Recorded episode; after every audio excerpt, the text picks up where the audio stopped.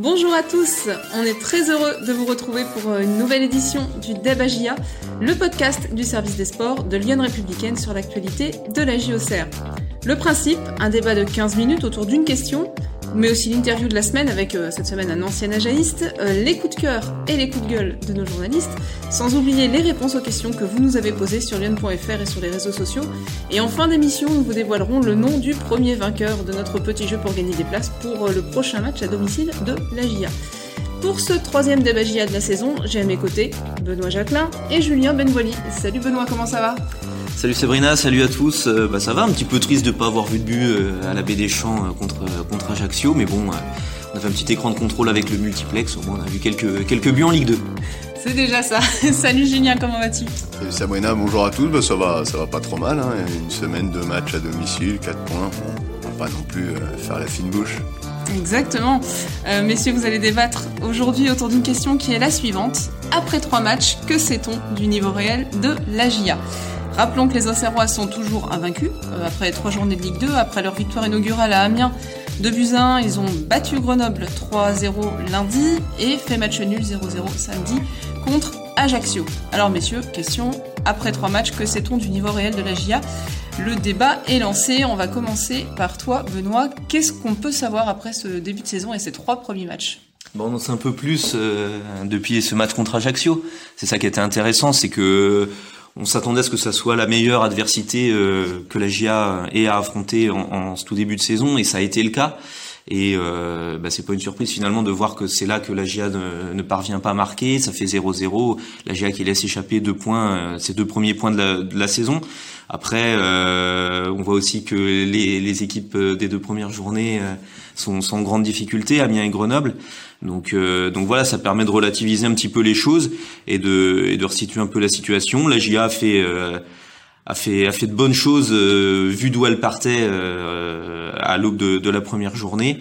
Et puis elle a pris un petit coup de frein là sur, euh, sur cette troisième, mais, mais ça reste encourageant, je trouve, pour vu les inquiétudes qu'il y avait avant d'attaquer le, le championnat. Julien, ce match contre Ajaccio, c'est le vrai premier révélateur de la saison? Euh, oui, moi je, je, le pense. Quand on voit les résultats de, aujourd'hui d'Amiens et de Grenoble, c'est difficile quand même de prendre en compte ces, ces rencontres-là face à des adversaires qui sont euh, clairement euh, en retard dans, dans, ce début de saison. Donc bah, là, Amiens, Amiens est à zéro point, Grenoble à zéro but. Ouais, un point pour pour Grenoble, ouais, avec ce, ce nul là contre contre Guingamp. Donc voilà, c'est Ajaccio, c'est autre chose. Hein. C'est cinq points. Euh, ça peut paraître que 5 points, mais c'est 5 points avec un déplacement sur le terrain de Toulouse et donc sur le terrain d'Auxerre et la réception d'Amiens. Donc euh, deux déplacements chez euh, deux équipes qui sont présentées comme des des candidats, si ce n'est des favoris à la montée. Donc voilà, c'était assez costaud. Et effectivement, la prestation a été plus quand même plus laborieuse. C'est solide, c'est très sérieux, c'est euh, intéressant par rapport à ce que disait Benoît, par rapport à où on pensait que la GIA partait en début de saison avec cette préparation difficile. Donc on voit quand même que les, les hommes de Jean-Marc Furlan sont dans le game tout de suite, mais voilà, il y a encore beaucoup de travail pour véritablement mettre à mal sur 90 minutes une équipe d'Ajaccio qui était solide et que finalement la GIA, à part une ou deux situations, a jamais véritablement bousculé. Alors justement, sur les deux premiers matchs, j'ai vu 5 buts inscrits du coup par la GIA, 0 euh, contre Ajaccio. Euh, Benoît, ça veut dire quoi que euh, Ajaccio a vraiment verrouillé ou est-ce que les attaquants serrois n'ont pas trouvé euh, l'ouverture? Ouais, bah, c'est un peu les deux forcément. Ajaccio euh, a été très discipliné, hein, ils s'en sont pas cachés. D'habitude, c'est vrai que c'est une équipe plutôt joueuse. Là, ils ont un petit peu moins joué. Euh, voilà, c'était vraiment un 4-4-2 très très discipliné et laisser peu d'espace aux Auxerrois, c'était une des priorités. Et euh, la GIA a jamais réussi à se dépêtrer de ça, donc euh, il y a eu l'entrée quand même assez rapide finalement quand même de Gaëtan Charbonnier dès la 60e, donc il a eu une demi-heure pour occuper la pointe de l'attaque, on a bien vu tout de suite que euh, finalement euh, la GIA essayait de, chercher des solutions différentes parce que euh, il se passait pas grand chose et la GIA termine avec 8 tirs.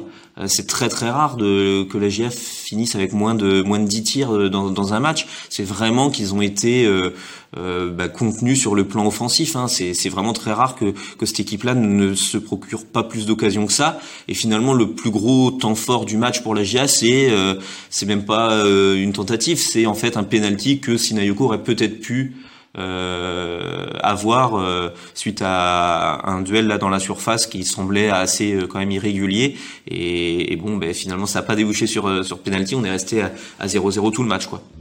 Du coup, Julien, au niveau de l'attaque auxerroise, est-ce qu'on peut en déduire que voilà, contre les équipes un peu plus costauds, ça risque d'être plus compliqué pour elles? Bah, euh, contre les équipes costaudes qui qui vont être disciplinées défensivement, c'est-à-dire que si si vous jouez aujourd'hui euh, Toulouse ou quoi, ça ça envoie tellement de jeux que peut-être que euh, ça ça se passera très bien. Là, en tout cas, Ajaccio, moi je je refuse l'idée selon laquelle Ajaccio serait venu défendre à la Baie des Champs. C'est pas vrai. Euh, c'est pas. En tout cas, il y aura bien pire cette saison comme équipe qui viendront mettre le bus. Mais euh, voilà, c'était trop discipliné. Il n'y avait pas du tout d'espace dans l'entrejeu. Et en fait, ce qui a été la grande force des, des Auxerrois sur la deuxième mi-temps euh, à Amiens et sur la rencontre de Grenoble, c'est de trouver dans les dans l'intervalle entre guillemets Autrette, Saki, Hein. Là, en fait, ils n'ont jamais eu en fait euh, la possibilité sur quelques mètres de, de, de trouver la marche avant. Donc ça, il fallait redoubler les pas, changer. Et c'est vrai que ce jeu-là on, l'avait déjà vu la saison dernière, c'est pas, c'est plus laborieux dans ce système-là pour les Auxerrois. Peut-être que Charbonnier va apporter quelque chose euh, dans les semaines à venir, dans les mois qui viennent. Mais là, à l'instant T, ouais, la GIA a pas forcément fait un énorme bond en avant par rapport à ce qu'elle produisait l'an passé face à ce genre d'équipe et face à ce genre de match plutôt fermé. Elle est encore un petit peu en chantier, hein, du coup, cette équipe. On a parlé de Gaëtan Charbonnier qui était rentré à l'heure de jeu. Benoît, il y a encore beaucoup de choses à, à peaufiner. Non, voilà, c'est ça. C'est, on se demande le niveau réel, mais il faudra déjà euh, attendre euh, encore euh, un peu de temps, je pense, parce bah, déjà, que quelle est l'équipe de la GIA Voilà, voilà, Charbonnier donc vient de faire ses 30 premières minutes et peut-être en grossissant un peu le trait, Jean-Marc Furlan explique qu'il sera pas à 100% avant janvier. Bon, bah, j'espère quand même qu'il qui sera. Ça va être un peu long. Hein. Voilà, voilà, non, mais et il aime bien se donner du temps, Jean-Marc Furlan, c'est normal. Mais euh, mais voilà, euh, Gaëtan Charbonnier, c'est sûr en tout cas, il va falloir quelques semaines avant qu'il soit qu'il soit euh, vraiment euh, dans une bonne condition et que ce soit physique et puis dans l'entente avec ses partenaires. Et puis voilà, on a le mercato est pas fini, on a un titulaire comme Hamza, Saki qui a marqué, c'est bien lors des deux premières journées, mais au 31 août, on ne sait pas s'il sera au Serrois encore, donc voilà, il y a encore des choses qui, peuvent bouger. Il y a un joueur comme Gaëtan Perrin, on voit bien, qui est en pleine phase d'adaptation pour le coup. Vraiment, euh, euh, ça me fait un peu penser des fois aux recrues de, l'an dernier aussi. On voit bien qu'il faut du temps pour euh, pour s'adapter à, ces systèmes offensifs. Et on voit que Gaëtan Perrin, pour l'instant, il n'a pas le, le rendement qui, qui, est présent. On a Rémi Dugimon, un autre attaquant là, parce qu'on on insiste forcément sur l'attaque qui a un peu balbutié contre Ajaccio, mais on a un Rémi Dugimon qui est encore en tribune contre l'ACA et dont on espère qu'il va quand même revenir euh, euh, dans pas trop longtemps. Donc voilà, il y a, encore quand même des points d'interrogation qui, demeurent, même si euh, effectivement ces premiers matchs permettent quand même d'apercevoir des choses. Après moi, là on vient de parler donc de l'attaque et donc on est un peu sur le côté bon c'est encore un peu poussif, il y a du travail. Moi, moi c'est l'énorme point positif puisqu'on se demande ce qu'on peut retirer là de ces premiers matchs, c'est défensivement. C'est-à-dire que officiellement quand la saison commence, il y a il y a deux, deux titulaires qui sont pas là, c'est Arcus et Lloris. On peut se demander ce que ça va donner dans ce quatuor défensif un peu new look, etc. Et euh, à l'exception finalement de la première mi-temps à Amiens où Georgène a un peu euh, comme la saison dernière plutôt déçu. Euh, depuis là, avec le passage de Coef à droite et l'association donc euh, Djoubal Pelnard dans l'axe et Bernard à gauche, moi je trouve quand même que ce quatuor est très cohérent. Euh, ça fait totalement le travail avec Touré en sentinelle et euh, Léon dans le but.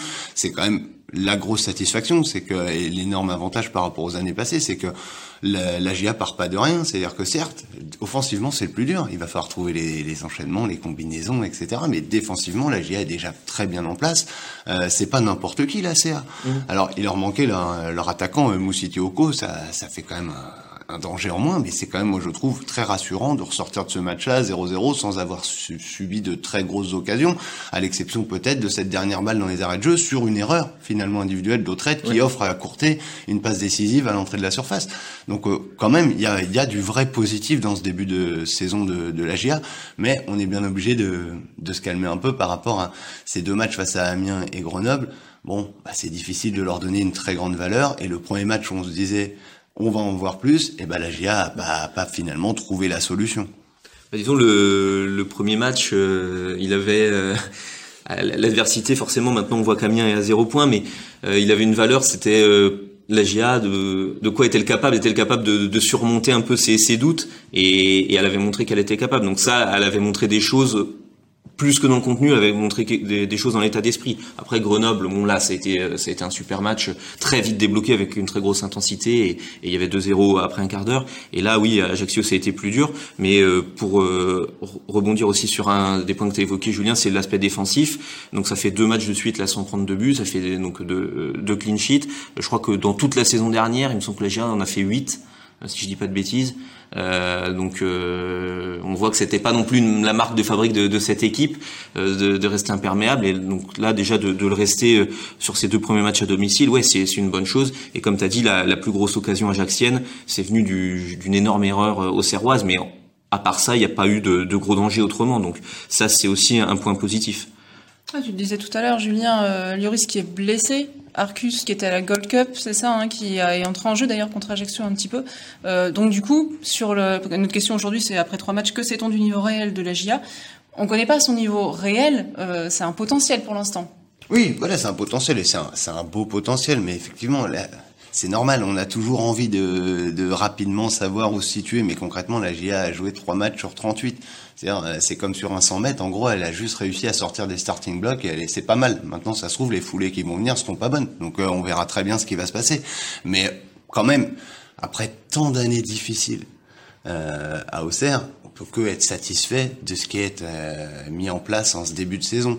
Mais juste, quand on sait que le prochain adversaire sera le Paris FC, voilà, attention de ne pas tomber de trop parce que sur le papier, 7 points euh, sur 9, c'est un super début. Maintenant, vous perdez au PFC et on se retrouve et on va faire comment? On va dire, ouais, bah, bah finalement, c'est un début de saison euh, pas, pas si flamboyant. Voilà, on ne sait pas et c'est normal de pas savoir, mais il y a quand même dans l'ensemble plus d'indicateurs qui, qui tendent vers l'optimisme que euh, vers le pessimisme. Et c'est peut-être ça la différence après euh, trois journées par rapport euh, aux dix dernières années en Ligue 2. Oui, et surtout, tu parles des, des 7 points pris en, en sur 9. et surtout, c'est pas mal quand tu vois aussi les autres équipes qui ont réussi à faire un début de saison comme ça à 7 ou plus. Donc il y a que le Paris FC qui a réussi à faire 9 sur 9.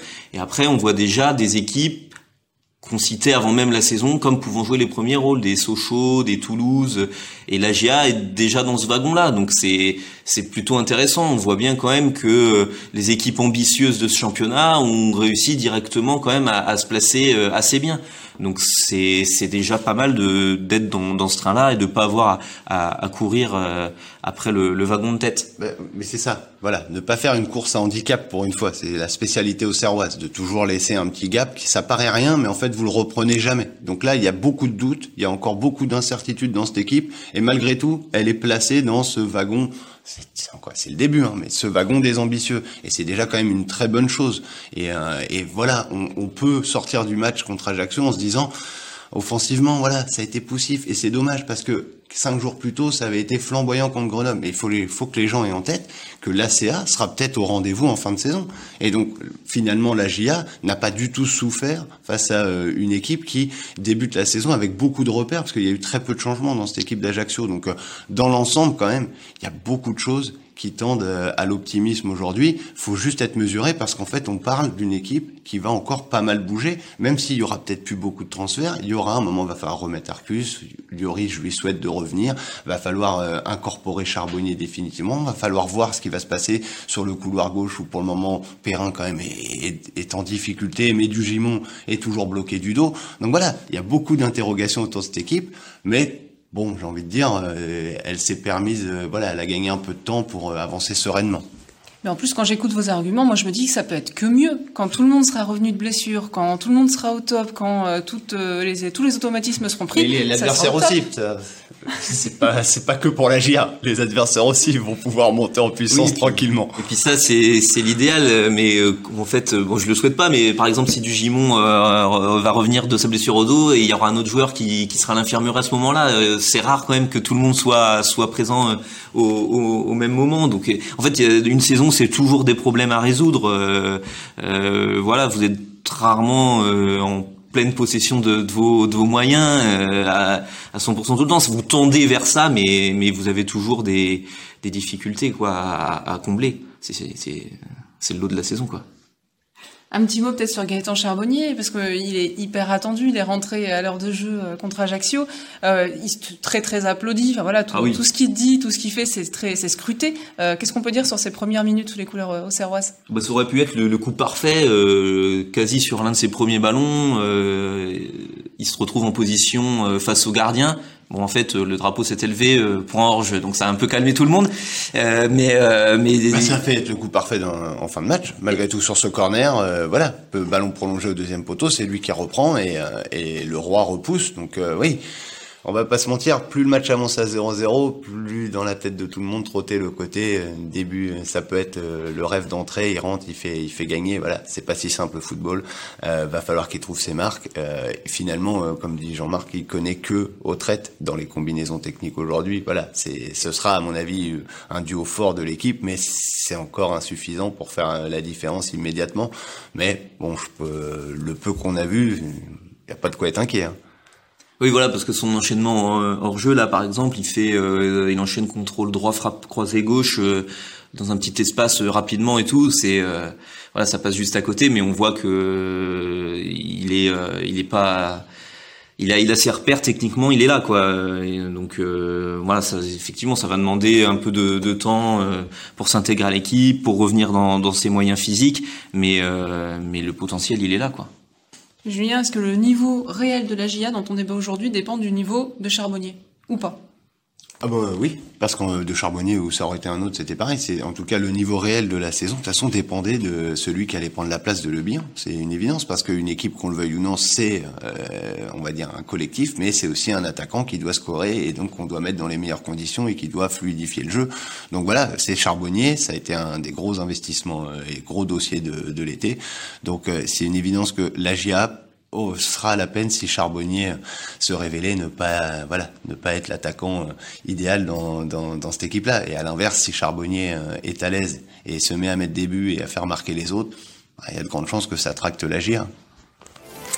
Vos 15 minutes sont écoulées, messieurs. Merci pour ce débat. Autour de cette question, après trois matchs, que sait-on du niveau réel de l'AGIA Merci Julien, merci Benoît. Alors, lors de ce match AGIA-Ajaccio, on a retrouvé plusieurs anciens Auxerrois dans l'équipe adverse, dont le capitaine de l'ACA, Gaëtan Courtet.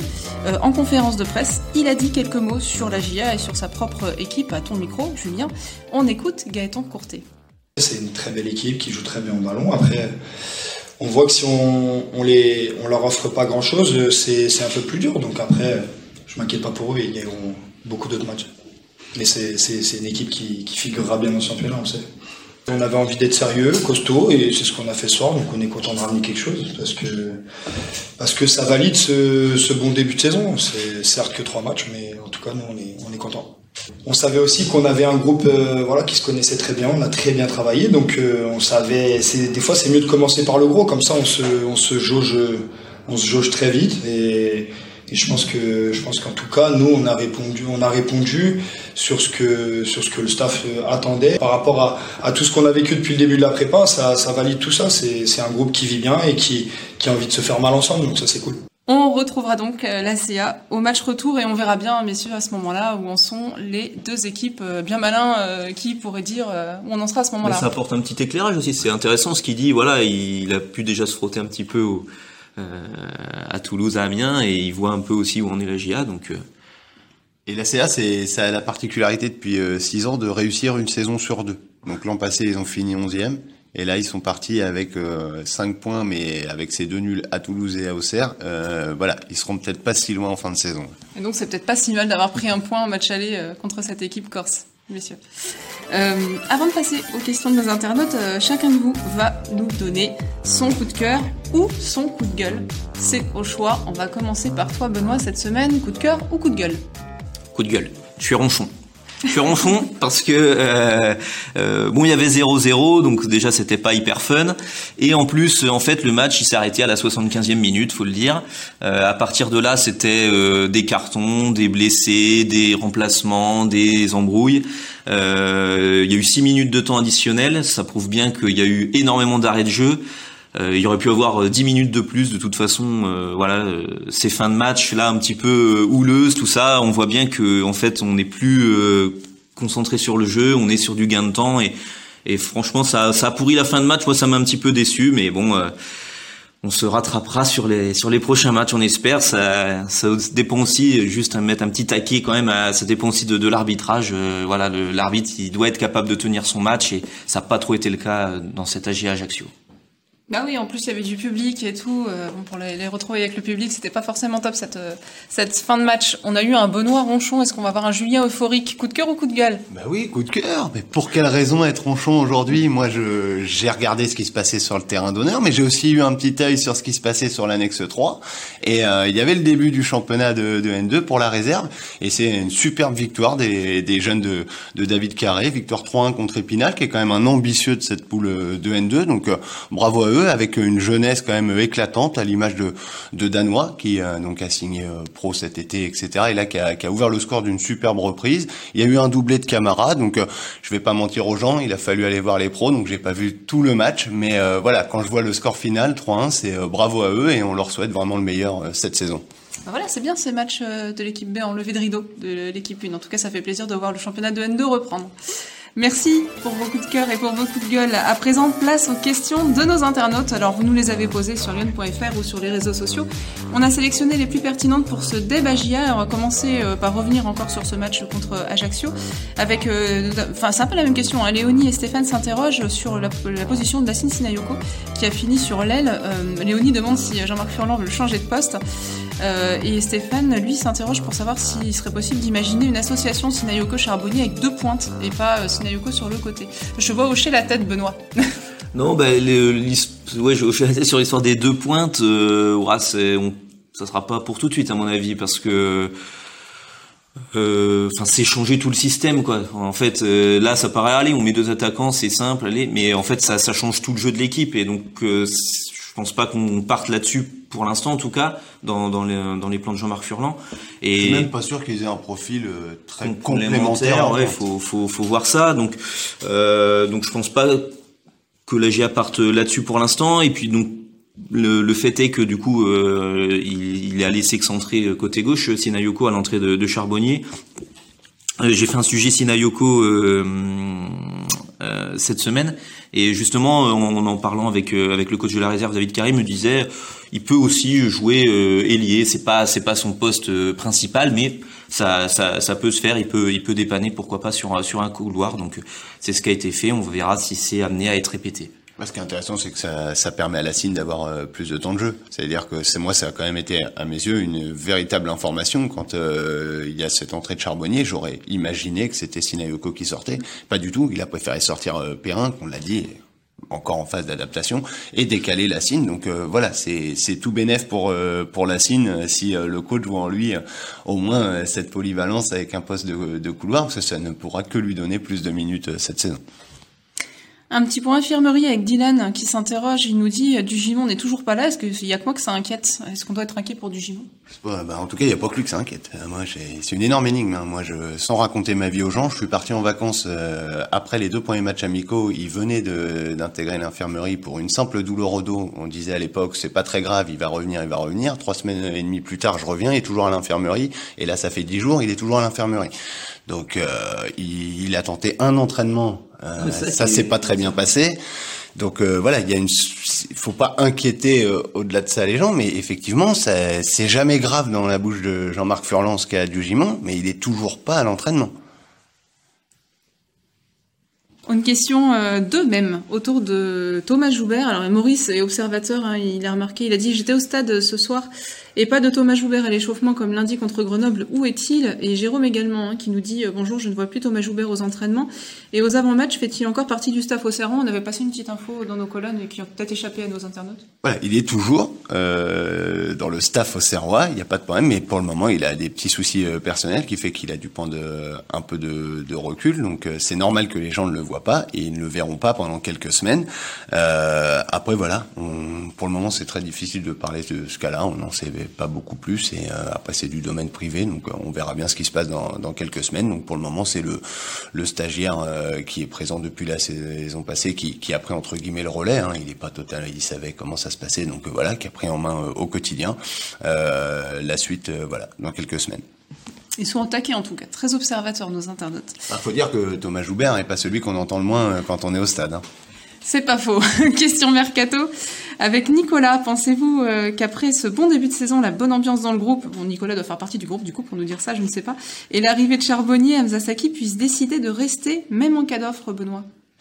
Ouais, je pense pas. L'ambiance, elle était déjà là. Euh, S'il veut voir un joueur de Ligue 1, euh, c'est pas Charbonnier qui va lui suffire.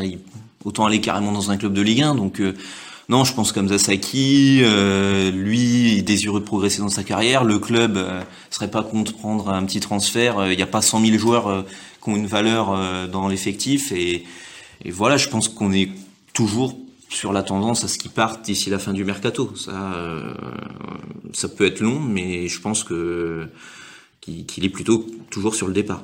Eh ben, on a l'impression que ça arrangera un peu tout le monde. C'est vrai que ça s'est un peu rentré dans l'esprit. On saura jamais d'où c'est véritablement parti. Euh, voilà, est-ce que c'est le joueur qui a très vite euh, émis des envies d'ailleurs? Est-ce que c'est le club qui, non pas par rapport à ce que le joueur fait, c'est Benoît l'a dit, c'est financièrement. Hamza Saki, c'est euh, potentiellement un transfert à un peu plus d'un million d'euros. Aujourd'hui, c'est pas anecdotique en fait. C'est dans cette situation et dans la crise et sanitaire et surtout donc économique qui a suivi, un club peut pas aujourd'hui s'asseoir là-dessus. Donc, si effectivement cette offre elle arrive, je pense que les deux parties seront bien contentes que, ça se fasse, même si je comprends moi la position de certains supporters qui disent bah c'est dommage, oui, il met un but sur les deux premiers matchs, voilà, il est titulaire, c'est très bien, mais là il y a des choses qui dépassent euh, le simple cadre du football, c'est qu'il faut aussi rentrer dans ses frais en fin de saison, et, euh, et encore une fois, euh, hormis Saki, il n'y a pas grand monde là qui, qui peut ramener de l'argent à la GIA. Jérôme le voit déjà parti. Saki il nous demande J'ai entendu parler de la, possibilité, la possible pardon, arrivée de deux joueurs pour ce mercato, un milieu de terrain compensant le départ de Saki, justement, et un joueur plus polyvalent attaquant. Confirmez-vous ces informations et avez-vous des noms? On parle d'un retour d'Alex Vincent également, nous dit Jérôme. Est-ce que vous avez des infos complémentaires, messieurs? Non, mais ça, oui, le milieu, euh, si c'est qui part, euh, il y aura un milieu euh, qui, qui viendra. Et la GIA s'est positionné sur Jesse Benet, l'ancien grenoblois qui est, toujours libre. donc un milieu plutôt offensif. après, l'histoire de l'attaquant polyvalent, ça, c'est un souhait de Jean-Marc Furlan. Il, il, souhaitait deux attaquants. Donc Charbonnier, c'est fait. Et lui souhaitait un autre attaquant aussi. du côté de la direction du club, on est plutôt euh, plus restrictif euh, parce que effectivement, faut que ça rentre dans les budgets, faut, faut, faut voir un petit peu euh, l'équilibre global. Euh, aussi de, de, de l'effectif. Euh, et pour ce qui est d'Alex Vincent, euh, ben, j'ai vu qu'il n'était plus à Concarneau cette saison. Euh, il, il, doit être libre, donc peut-être s'entraîne-t-il ou va-t-il s'entraîner à Auxerre pas une première. Voilà, c'est déjà arrivé euh, quand il était libre, qui, qui s'entraîne sur Auxerre parce que tout simplement, je crois, il habitait dans le coin où il avait des attaches, quoi. Et donc ça c'est possible, mais après de là le faire signer, ça j'y crois pas du tout, quoi. Moi, je rappelle aux gens que Yaya Sanogo s'est entraîné quatre mois l'an passé. j'ai pas l'impression qu'il est signé à la GIA. Eh ben, en parlant de joueurs qui s'entraînent à la GIA, euh, Stéphane sur Twitter nous interroge aussi, vu que Jean-Marc Furlan se plaint tout le temps d'un manque de joueurs, où en est le dossier Ndinga, qui a été formé au club Julien ça, c'est un dossier, il est sous le coude, entre guillemets. Ndinga, pareil, il n'a pas de club, donc euh, il s'entraîne depuis maintenant euh, plusieurs semaines. ça ne l'empêche pas, lui, de potentiellement chercher un club ailleurs. Sauf qu'il a trouvé nulle part. Si ça peut se régler en, en 10 minutes dans le bureau euh, de Baptiste Malherbe, hein, le directeur général. Donc euh, voilà, c'est pas la priorité, mais euh, quand on fait un peu la liste des joueurs qui pourraient, si certains dossiers se débloquent, s'engager à la GIA, voilà, Ndinga en fait partie. Merci, messieurs, d'avoir répondu aux questions de nos internautes. Puis merci à vous tous de nous les avoir envoyés. N'hésitez pas à faire la même chose. Hein. Vous allez sur lyon.fr dans la semaine euh, après le match hein, et vous nous interrogez. Bon là, ce sera avant le prochain match du coup, puisque le prochain match est programmé le lundi 16 euh, août à 20h45. Il y aura un débat GIA la veille. Donc euh, envoyez-nous vos questions. On y répondra dans ce débat GIA. Euh, avant de nous quitter, vous attendez ce moment avec impatience. Voici venu l'heure de vous dévoiler le nom de l'heureux gagnant, le premier. Parce que là, il y en a un. Il n'y a pas eu de vainqueur lors de AGA-CA, mais là, il y a un grand vainqueur pour le jeu. Voilà, un grand vainqueur qui a donné le bon score pour ce match AGA-Ajaccio et qui va donc euh, gagner deux places pour le prochain match à domicile contre Guingamp. Il s'agit de, roulement de tambour, Marcel Rougeau qui remporte ces deux places pour aller voir Agia Guingamp. Bah déjà, ça fait plaisir de pouvoir offrir des places aux gens pour aller au stade. Ça, c'est. Euh, Bravo à Marcel. Voilà. Euh, maintenant, voilà, j'espère qu'il a le, le pass sanitaire où il faudra faire un, un test. Il hein, faut le rappeler quand même euh, pour aujourd'hui pouvoir accéder au stade. C'est ça, voilà, il y a des petites règles, on, lui rappellera tout ça, mais euh, j'espère que ce sera un beau match qu'il puisse euh, apprécier, euh, pas comme le dernier quart d'heure de Auxerre Ajaccio. Merci messieurs pour cette débagia. N'hésitez pas aussi vous, chers internautes, à aller cette semaine sur lyon.fr hein, pour donner votre pronostic pour Paris FC Agia et donc remporter vous aussi, à côté de Marcel, vos deux places pour Guingamp. Merci beaucoup et bonne semaine à vous. Bonne semaine à tous, ciao.